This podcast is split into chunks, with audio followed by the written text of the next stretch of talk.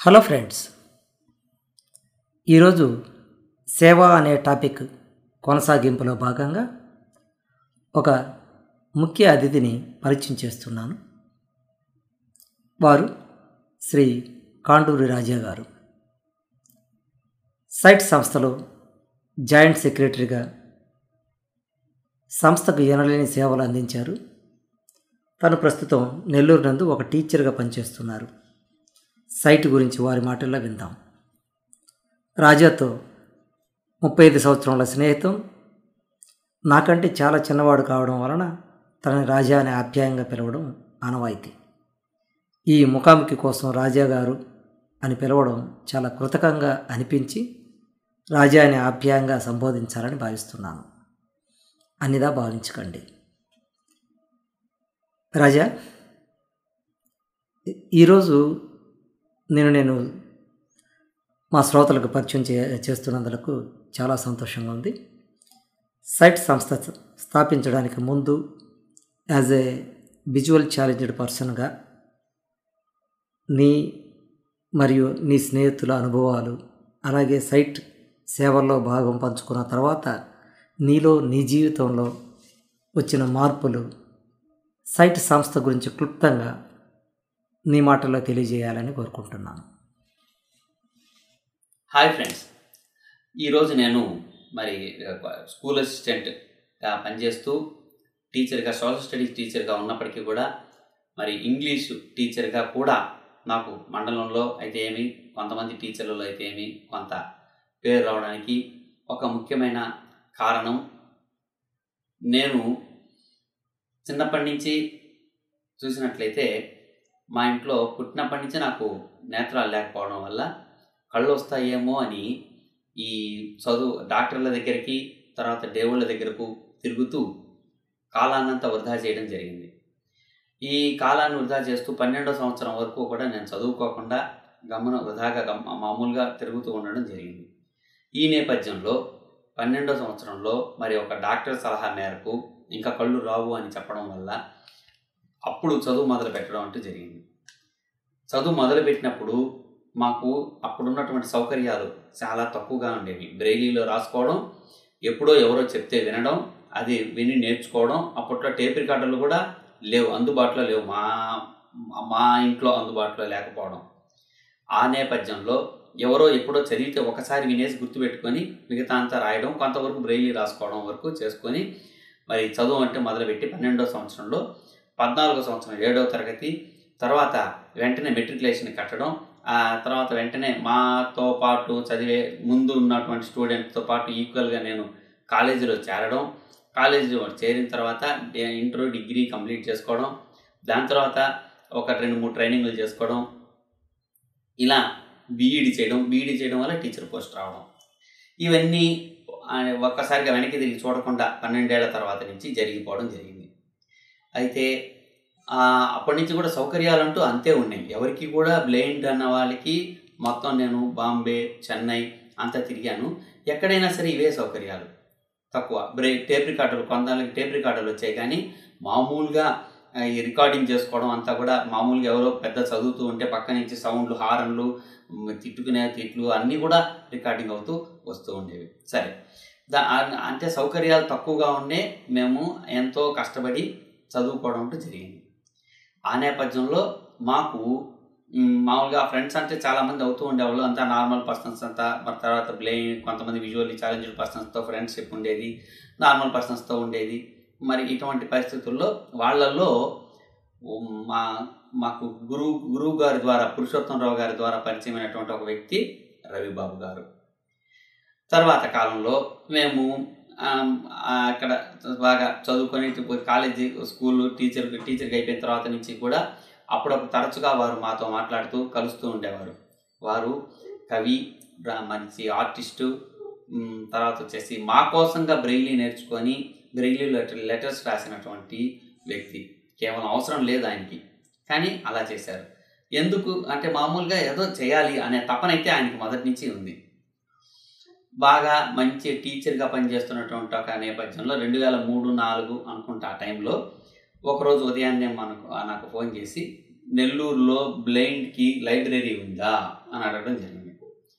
బ్రెయిలీలో పుస్తకాలు అయితే ఉన్నాయి. అంటే మామూలుగా డెహ్రాడూన్ డెహ్రాడూన్లో ఎన్ఐవిహెచ్ వాళ్ళు ఏఐసిబి వాళ్ళు ఎన్ఎఫ్ ఎన్ఎఫ్బి వాళ్ళు ఏ ఎన్ఏబి ఇండియా బాంబే వాళ్ళు పుస్తకాలు ప్రింట్ చేయడం అయితే ఉంది. వాళ్ళు అన్ని ధరలకు అన్ని అందించేవాళ్ళు. కానీ చాలామందికి అడ్రస్లు తెలియదు కొన చదవాలనే ఆలోచన లేదు. కొనుక్కునే అప్పట్లో స్తోమత కూడా లేదని చెప్పాలి. అటువంటి నేపథ్యంలో అయితే మేము కొనగలిగే స్థితిలోనే ఉన్నాము. అన్నీ కూడా తెచ్చుకునే వాళ్ళం మ్యాగజైన్స్ అని చదువుకునే వాళ్ళం నెల్లూరులో లైబ్రరీ లేదు. అంటే అప్పుడు ఏదో ఒక సేవ చేయాలా?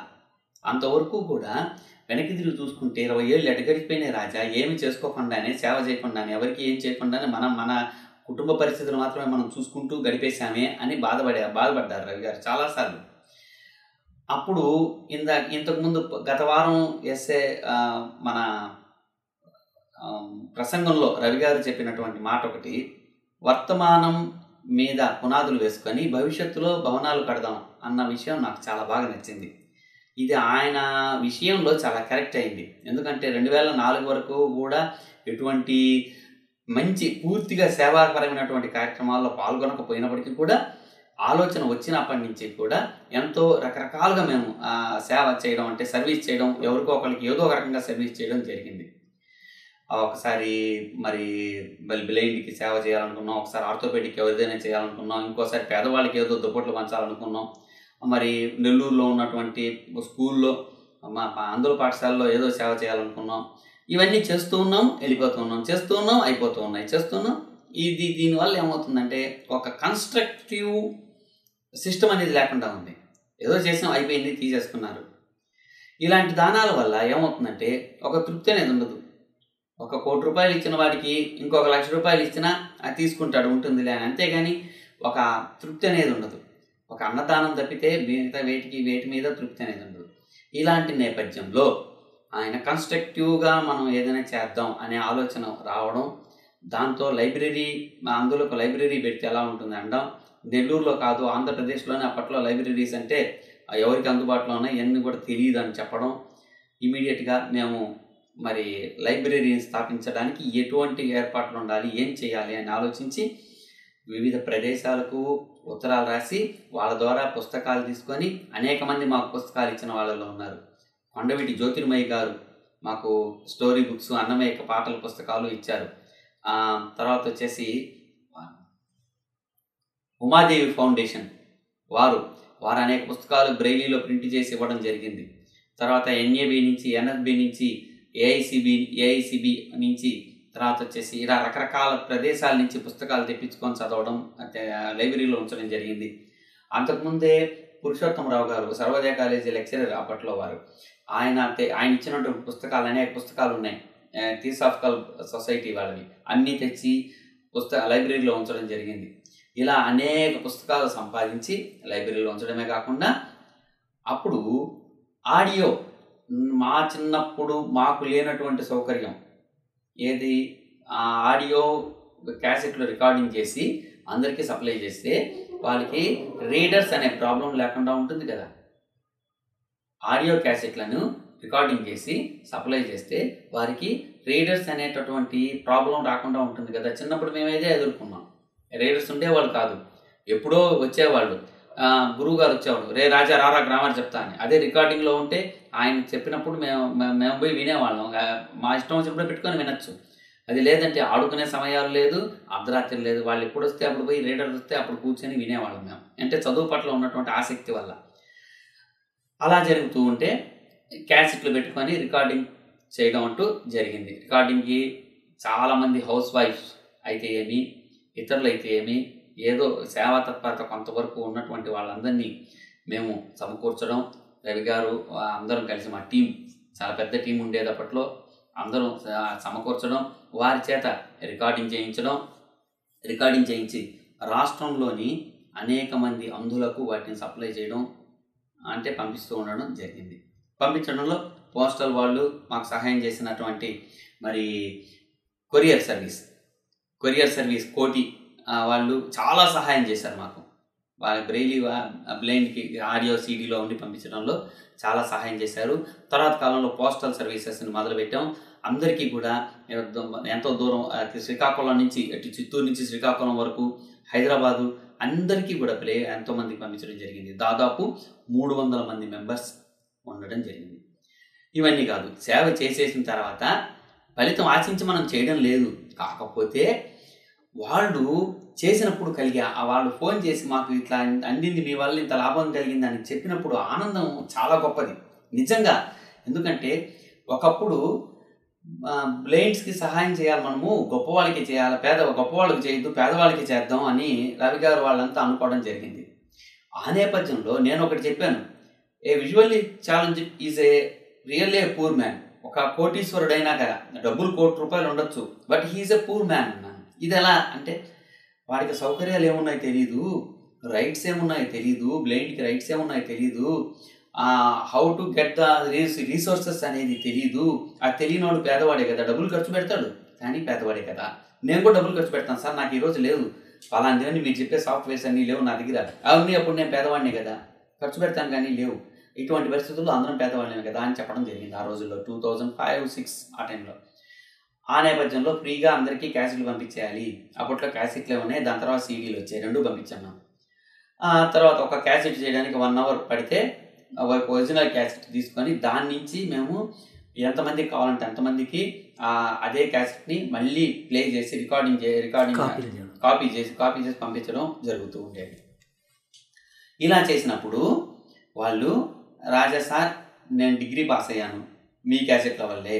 రాజా సార్ మరి నాకు ఉద్యోగం వచ్చింది మీ క్యాసెట్ల వల్లే అది వినడం వల్లే అని చెప్తూ ఉంటే ఆ ఆనందం వల్ల నేను ఇంకా రెట్టింపు పని చేయగలిగాం మేమంతా. అయితే దీంట్లో నేను చేసింది ఎంత అంటే అందరినీ సమకూర్చడం రికార్డింగ్ అంటే కాపీ చేసేటప్పుడు కాపీ చేయడం ఏదో ప్యాక్ చేయడం మరి పోస్ట్ చేయడం వరకు ఏదో పనులు కొన్ని పనులు చిన్న చిన్న పనులు చేసాం అంతకుమించి మేమే సర్వీస్ పెద్దగా చేయలేదు. కాకుంటే రాత్రిపూట పదకొండు వరకు పన్నెండు వరకు మేలుకొనైనా సరే ఈ పనులన్నీ చేసుకుంటూ ఉండేవాళ్ళం. అప్పట్లో నేను ప్రైమరీ స్కూల్లో పనిచేస్తున్నాను. కాబట్టి కొంత వర్క్ బర్డన్ కూడా తక్కువగా ఉండింది.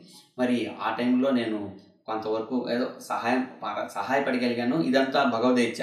ఆయన జిఆర్ స్వామివారి దగ్గరికి వెళ్ళి మా మా పూర్వీకులు మా తాతగారి వల్ల నాకు ఈ అంధత్వం వచ్చింది అంటే అది రాబట్టే కదా మీరు అందరికి సేవ చేస్తున్నారు అన్నాం. ఆయన ఆయన దగ్గర సహజ అంటే ఆయన అతి దగ్గరగా ఆయన్ని మొదటిసారిగా చూడగలగడం సైట్ వల్ల నాకు కలిగినటువంటి ఒక అవకాశం. ఎందుకు ఆయన దగ్గరికి వెళ్ళాల్సి వచ్చింది? మరి మరి ఆయన దగ్గరగా వెళ్ళడం అనేది చాలా అరుదైనటువంటి విషయం. అది సైట్ కల్పించినటువంటి ఒక అవకాశం. మరి ఎందుకు దగ్గరికి వెళ్ళాల్సి వచ్చిందంటే మేము సైట్ స్థాపించినప్పుడు ఆంధ్రప్రదేశ్లో ఉండేటటువంటి అందులందరికీ తెలియాలా ఈ విషయం అని చెప్పేసి పబ్లిసిటీ కోసం అంటే పబ్లిసిటీ అంటే మేమేదో గొప్పలు చేస్తున్నాం అని కాదండి. ఫలితం ఆశించలేదు గొప్ప చేస్తున్నాం అని ఎప్పుడు కూడా. లేదు. అయితే అది రీచ్ అవ్వాలి. బ్లైండ్కి ఎక్కడో మారుమూల ఉన్నటువంటి ఒక బ్లైండ్ పీపుల్ ఆ ఫోన్ చేసి మాకు అడ్రస్ ఇస్తే మేము పంపిస్తాం సీడీలు మరి వాళ్ళకు రీచ్ అవ్వాలంటే ఏం చేయాలి ఇది ఈ చిన్న విషయం. Sorry sorry for the disturbance యాక్చువల్గా వచ్చేసి యాక్చువల్గా మన మోటో ఏంది? ఏది కూడాను పబ్లిసిటీ ఇవ్వకూడదు అనేది ఒక మోటో. మోటో. అయితే పబ్లిసిటీకి చాలా దూరంగా ఉన్నాం. అసలు ఎవరికి కూడా తెలియదు మనం చేసే సేవలు కూడా. అయితే ఇది ఎలా వాళ్ళకి రీచ్ అవుతుంది అని అనుకుంటే మనం రేడియో ద్వారా తెలియజేస్తున్నాం అడ్వర్టైజ్మెంట్స్ ఇస్తున్నాం రేడియో ఎక్కువ వింటారు కాబట్టి విజువల్ ఛాలెంజ్ పీపుల్ వాళ్ళ ద్వారా వెళ్తూ ఉంది.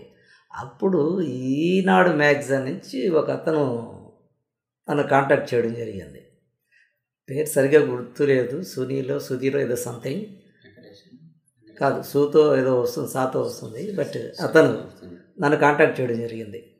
కానీ ఫోన్లో నా ఫోన్ నెంబర్ ఎలా దొరికిందో తెలియదు కానీ మొత్తానికి మీతో మాట్లాడాలి సార్ దీని గురించి అంటే సారి సారీ మాకు పబ్లిసిటీకి మేము చాలా దూరంగా ఉంటాము. కాబట్టి మాట్లాడను సారీ ఏమనుకోవద్దు అంటే నేను, రెండు మూడు సార్లు నేను రిజెక్ట్ చేశాను. మూడోసారి సార్ సార్ ఉండండి ఉండండి. ఒక్క నిమిషం ఆగండి నేను చెప్పేది వినండి అని చెప్పి మీకు పబ్లిసిటీ అవసరం లేదు కానీ మీరు చేస్తున్న కార్యానికి అవసరం. ఎందుకంటే వాళ్ళకి రీచ్ అవ్వాలంటే ఎలా రీచ్ అవుతుంది? మా ద్వారా ఇది చేస్తేనే కదా అవుతుంది అని అతను చాలా కన్విన్సింగ్గా నన్ను కన్విన్స్ చేసాడు చేసిన తర్వాత అప్పుడు నిజమే కదా ఇది ఇతను చెప్పిన దాంట్లో కూడా ఇది ఉంది అని చెప్పేసి అప్పుడు సరే రమ్మని చెప్పిన తర్వాత అప్పుడు నేను దాని గురించి మాట్లాడడం జరిగింది సైట్ గురించి మాట్లాడడం జరిగింది. దాన్ని టూ థౌజండ్ సెవెన్లో అనుకుంటాను. ఈనాడు సప్లిమెంటరీ మ్యాగజైన్ ఉంది కదా సండేలో. అందులో సెంటర్ స్ప్రెడ్ వేశారు.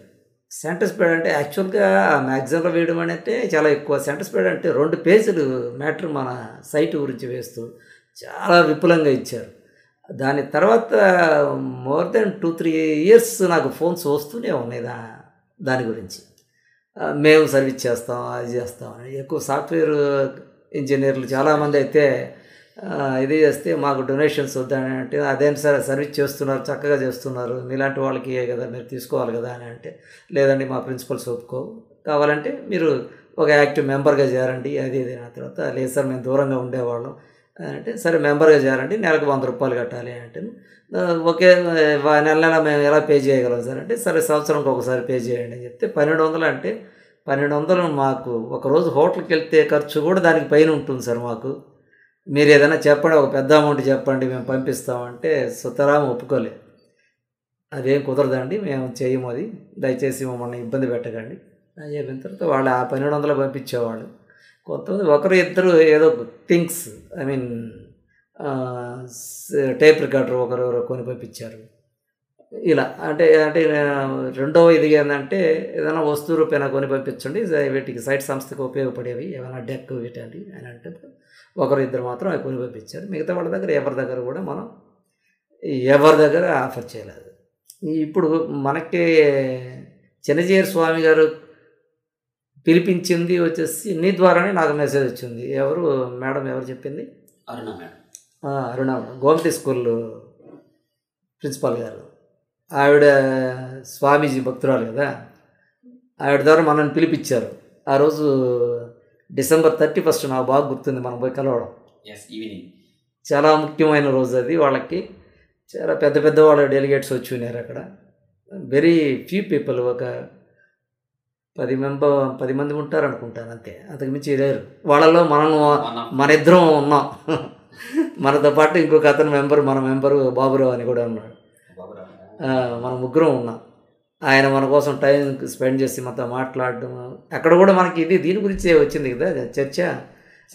డొనే దీని గురించి జాయిన్గా మన మన దాంట్లో కమ ఇద్దరం కలిసి చేద్దాం అని అన్నప్పుడు మనం డొనేషను ఫండింగ్ నాన్ ఫండింగ్ తేడా వస్తుంది సార్. మేము నాన్ ఫండింగ్ ఆర్గనైజేషన్ కాబట్టి మేము దేంట్లోనూ జాయిన్ కాలేము అని చెప్పి చెప్పాము మనం. అలాగే నాకు ఒక ఫోన్ వచ్చింది ఇక్కడ ఎల్వి ప్రసాద్ హాస్పిటల్ నుంచి. అక్కడ ఒక లేడీ దాని ఎల్వి ప్ర- ప్రసాద్ ఐ ఫౌండేషన్ ఉందట వాళ్ళది. వాళ్ళు నాతో మాట్లాడింది ఏంటంటే ఇక్కడ మేము కొన్ని టేప్ రికార్డులు బ్లైండ్స్కి ఇస్తూ ఉన్నాము. వాళ్ళు క్యాసెట్స్ ఎక్కడ తెచ్చుకుంటారంటే మాకు సైట్ సంస్థ ఉంది మేము అక్కడ తెచ్చుకుంటామండి అని అన్నారట. సైట్ ఎక్కడ అంటే నెల్లూరులో పలానా సంస్థ అని. వాళ్ళు మన నెంబరు వాళ్ళకి ఇస్తే వాళ్ళు నన్ను కాంటాక్ట్ చేశారు. కాంటాక్ట్ చేసి మేము ఇలా చేస్తున్నాం మేము కూడా క్లయింట్స్ మీద వర్క్ చేస్తున్నాం మీరు మేము కలిసి చేస్తామంటే నేను వాళ్ళకి అది సమాధానం చెప్పాను. మేము కలిసి చేయడానికి ఎలాంటి అభ్యంతరం లేదు బట్ మాది ఫండింగ్ ఆర్గనైజేషన్ కాదు. మాది నాన్ ఫండింగ్ ఆర్గనైజేషన్. మీవన్నీ ఫండింగ్ ఆర్గనైజేషన్స్ మీతో కలవడం అంటూ జరిగితే మేము ఫండింగ్ ఆర్గనైజేషన్ కూడా లాగా వేరే వాళ్ళు ఫీల్ అయ్యే అవకాశాలు ఉంటాయి కాబట్టి మేము కలవలేకపోతున్నాం. దయచేసి ఏమనుకోవద్దు క్షమించండి అని చెప్పేసి వాళ్ళకి చెప్పడం జరిగింది. పూర్తి పేరేంటి? కొండవీటి జ్యోతిర్మయ్య గురు- గారు. కొండవీటి జ్యోతిర్మయ్య ఆవిడ కూడా కొన్ని బ్రైల్ బుక్స్ ఇచ్చారు మనకి. చెప్పాను ఇందాక. గారు. Hello friends.